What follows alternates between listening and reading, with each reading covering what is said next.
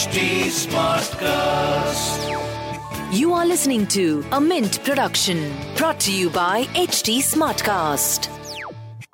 10 years back, SEBI came up with the RIA framework which led to creation of registered investment advisors. In today's episode of Why Not Mint Money, I'm joined by Tarun Birani, founder of TBNG Capital Advisors, who shares his own journey as an RIA and why managing investment behavior is one of the trickiest part of being an RIA according to him. Hi, welcome to Why Not Mint Money, a personal finance podcast where we help you understand basic money concepts and share strategies for you to build your wealth. So let's get started on your money journey. Hi Tarun, welcome to our latest episode. Can you tell us a bit about how your career was like before you became an RIA? So I, I, I came from a small town called Bhilwara, Rajasthan. Okay, and I came for my education in Mumbai way back in '97. And uh, first, uh, after my graduation, did my MBA finance. Worked for almost uh, less than one year. Uh, I would say one one and a half years in various internship as well as active job in uh, a couple of domestic institutional brokerage houses and uh, I think uh, what I realized was, uh, though we call ourselves as doctors, but our behavior is more like a chemist, and which actually put me off towards the, from this industry. That uh, always uh, there is a focus towards pushing products, more selling, upselling. All, all this was the focus area and nowhere the advisory focus was there in the practice. And i'm talking way back in 2003 right? So at that point of time mutual fund used to be like a very very new word at that time. And not many clients had uh, mutual funds in their portfolio.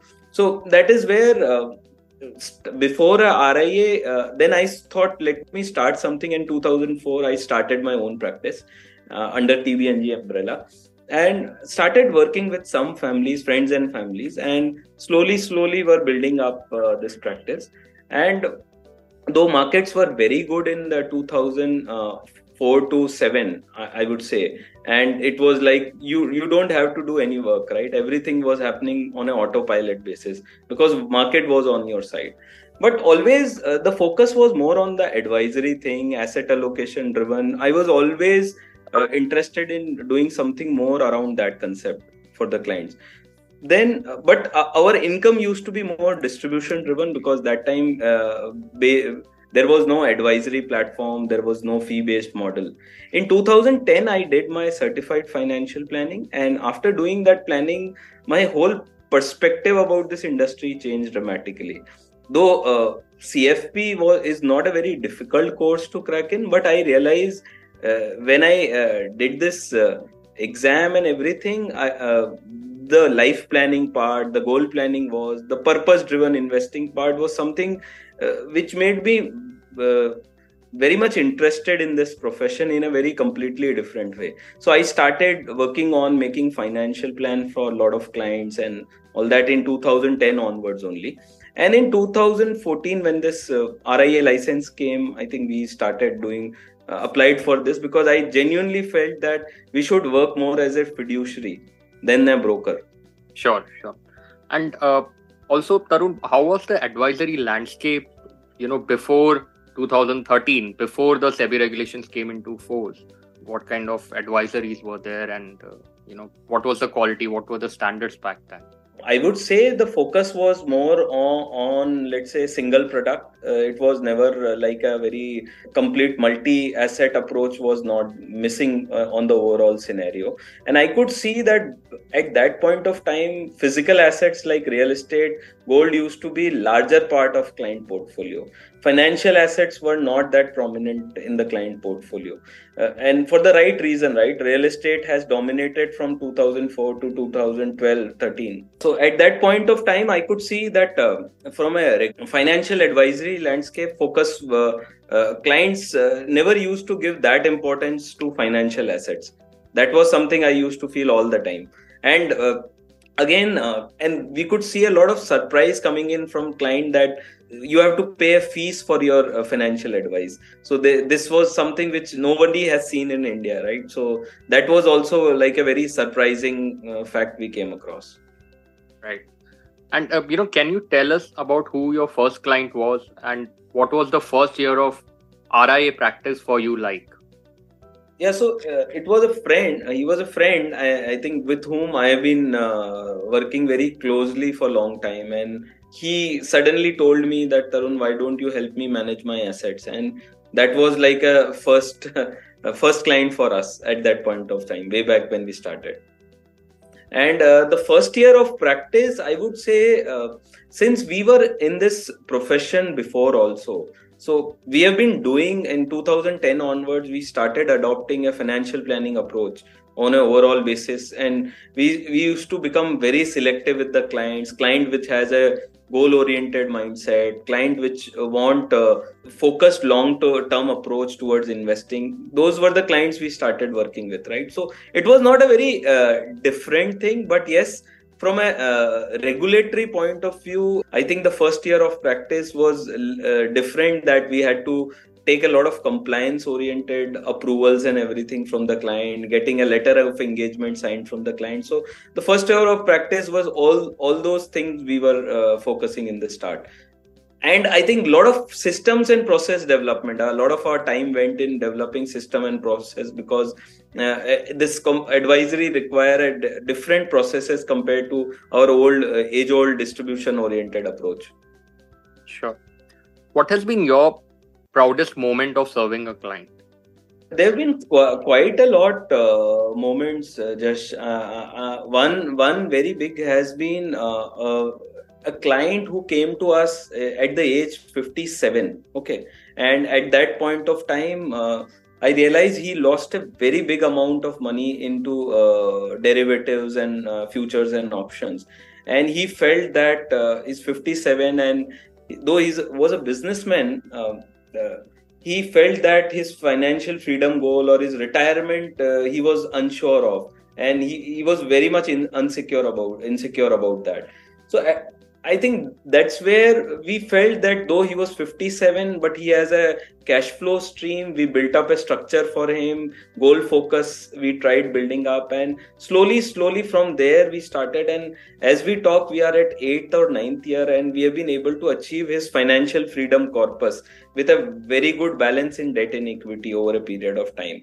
And whenever we meet, I think uh, he always tells it is just because of you. I, I, I feel so secure about my future now uh, uh, uh, and he's he can retire from his business now I, and i think that gives a very good feeling if you ask me another big moment which came was there were a, a, a, professional client we have been working with and we have seen that that client used to have a very intuitive habit of building up assets.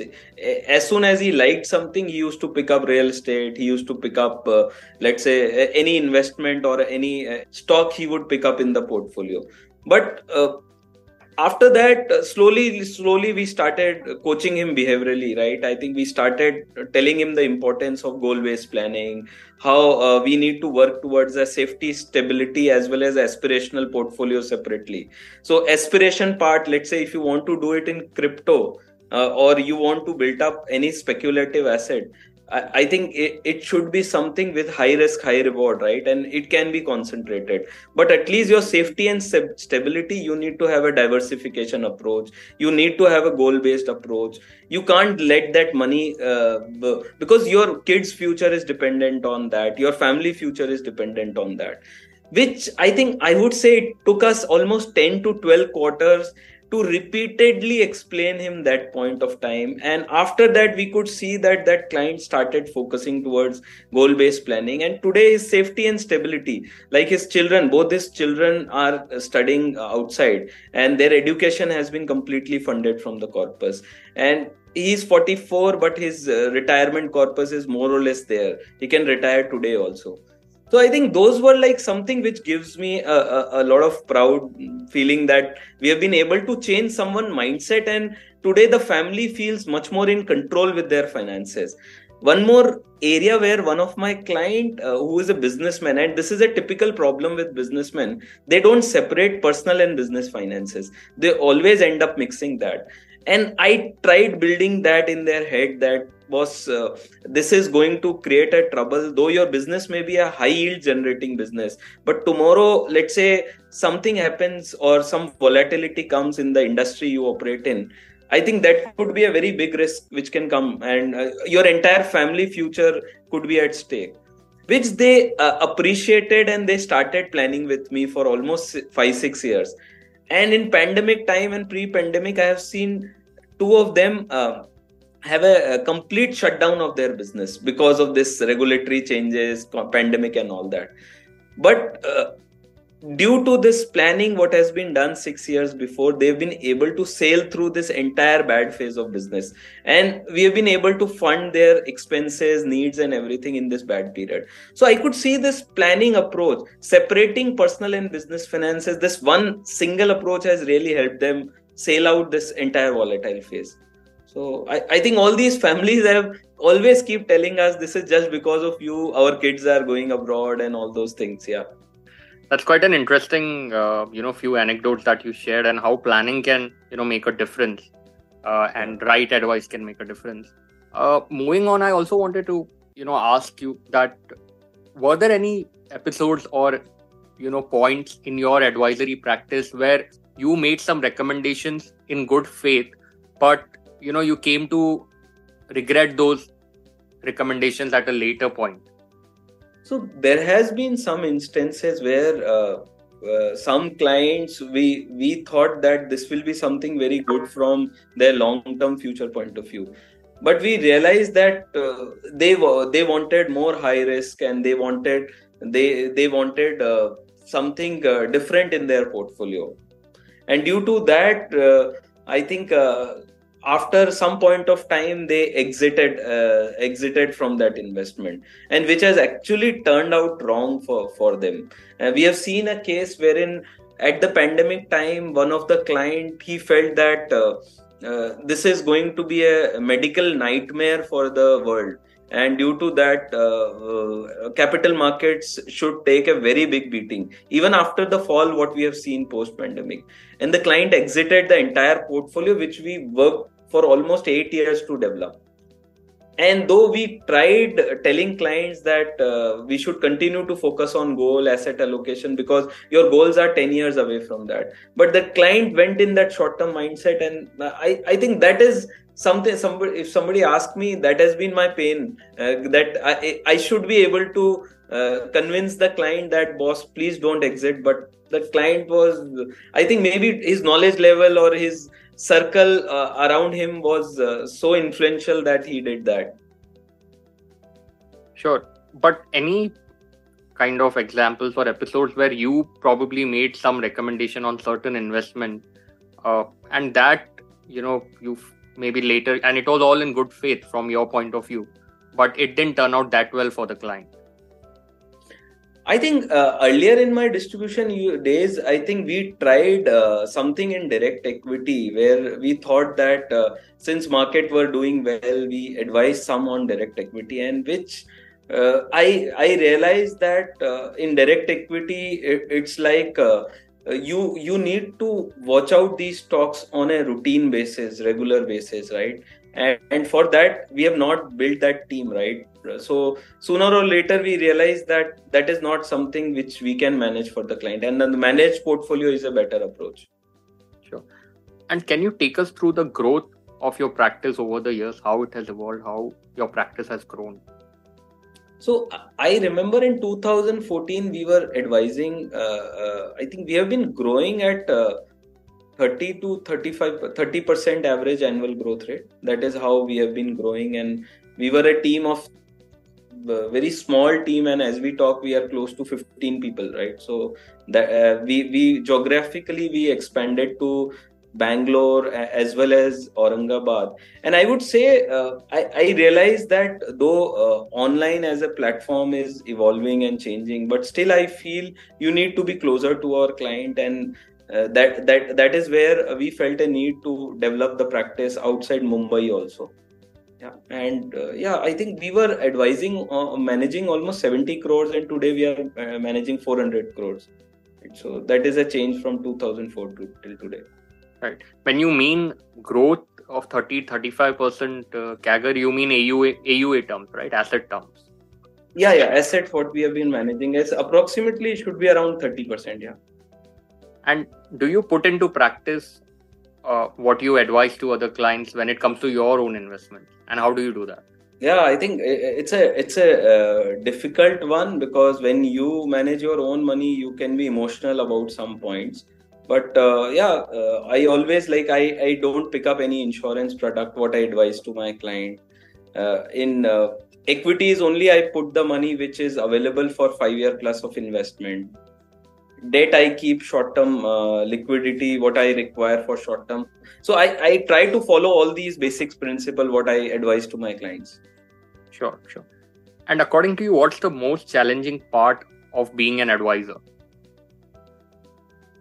Yeah, so I think one of the uh, most uh, hardest part is uh, at point of time uh, you have to communicate it uh, effectively to the clients. And at, at like I, I mentioned right that in 2020 at the pandemic time when we tried convincing a client but uh, client did not understood that point uh, well. And uh, at time, time it could be very frustrating for you right that as an advisor you felt that's the right thing to do but maybe i was not able to communicate or client was not able to understand that point right? So this business is all about behavior management right? How how effectively can we manage our clients behavior?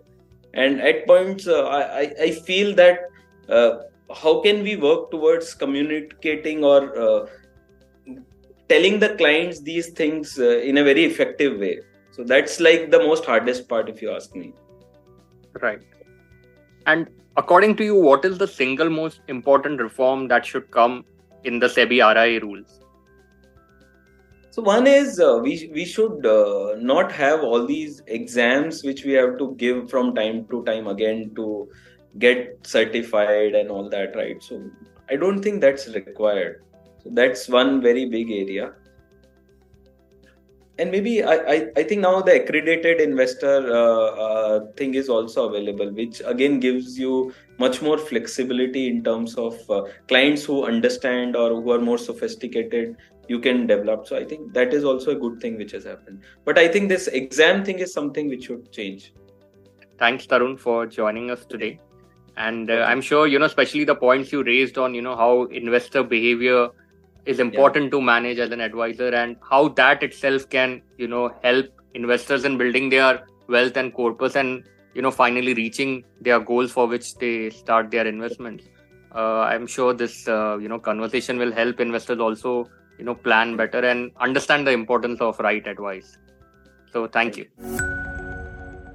that's it for today's episode thank you listeners for tuning in if you want to reach out to me for any ideas for our next episode, you can DM me on Twitter. My Twitter handle is at the rate Jash Kriplani, that is J A S H K R I P L A N I.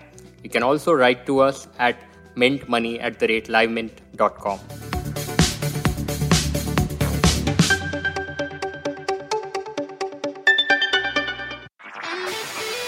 This was a Mint production brought to you by HT Smartcast. HT Smartcast.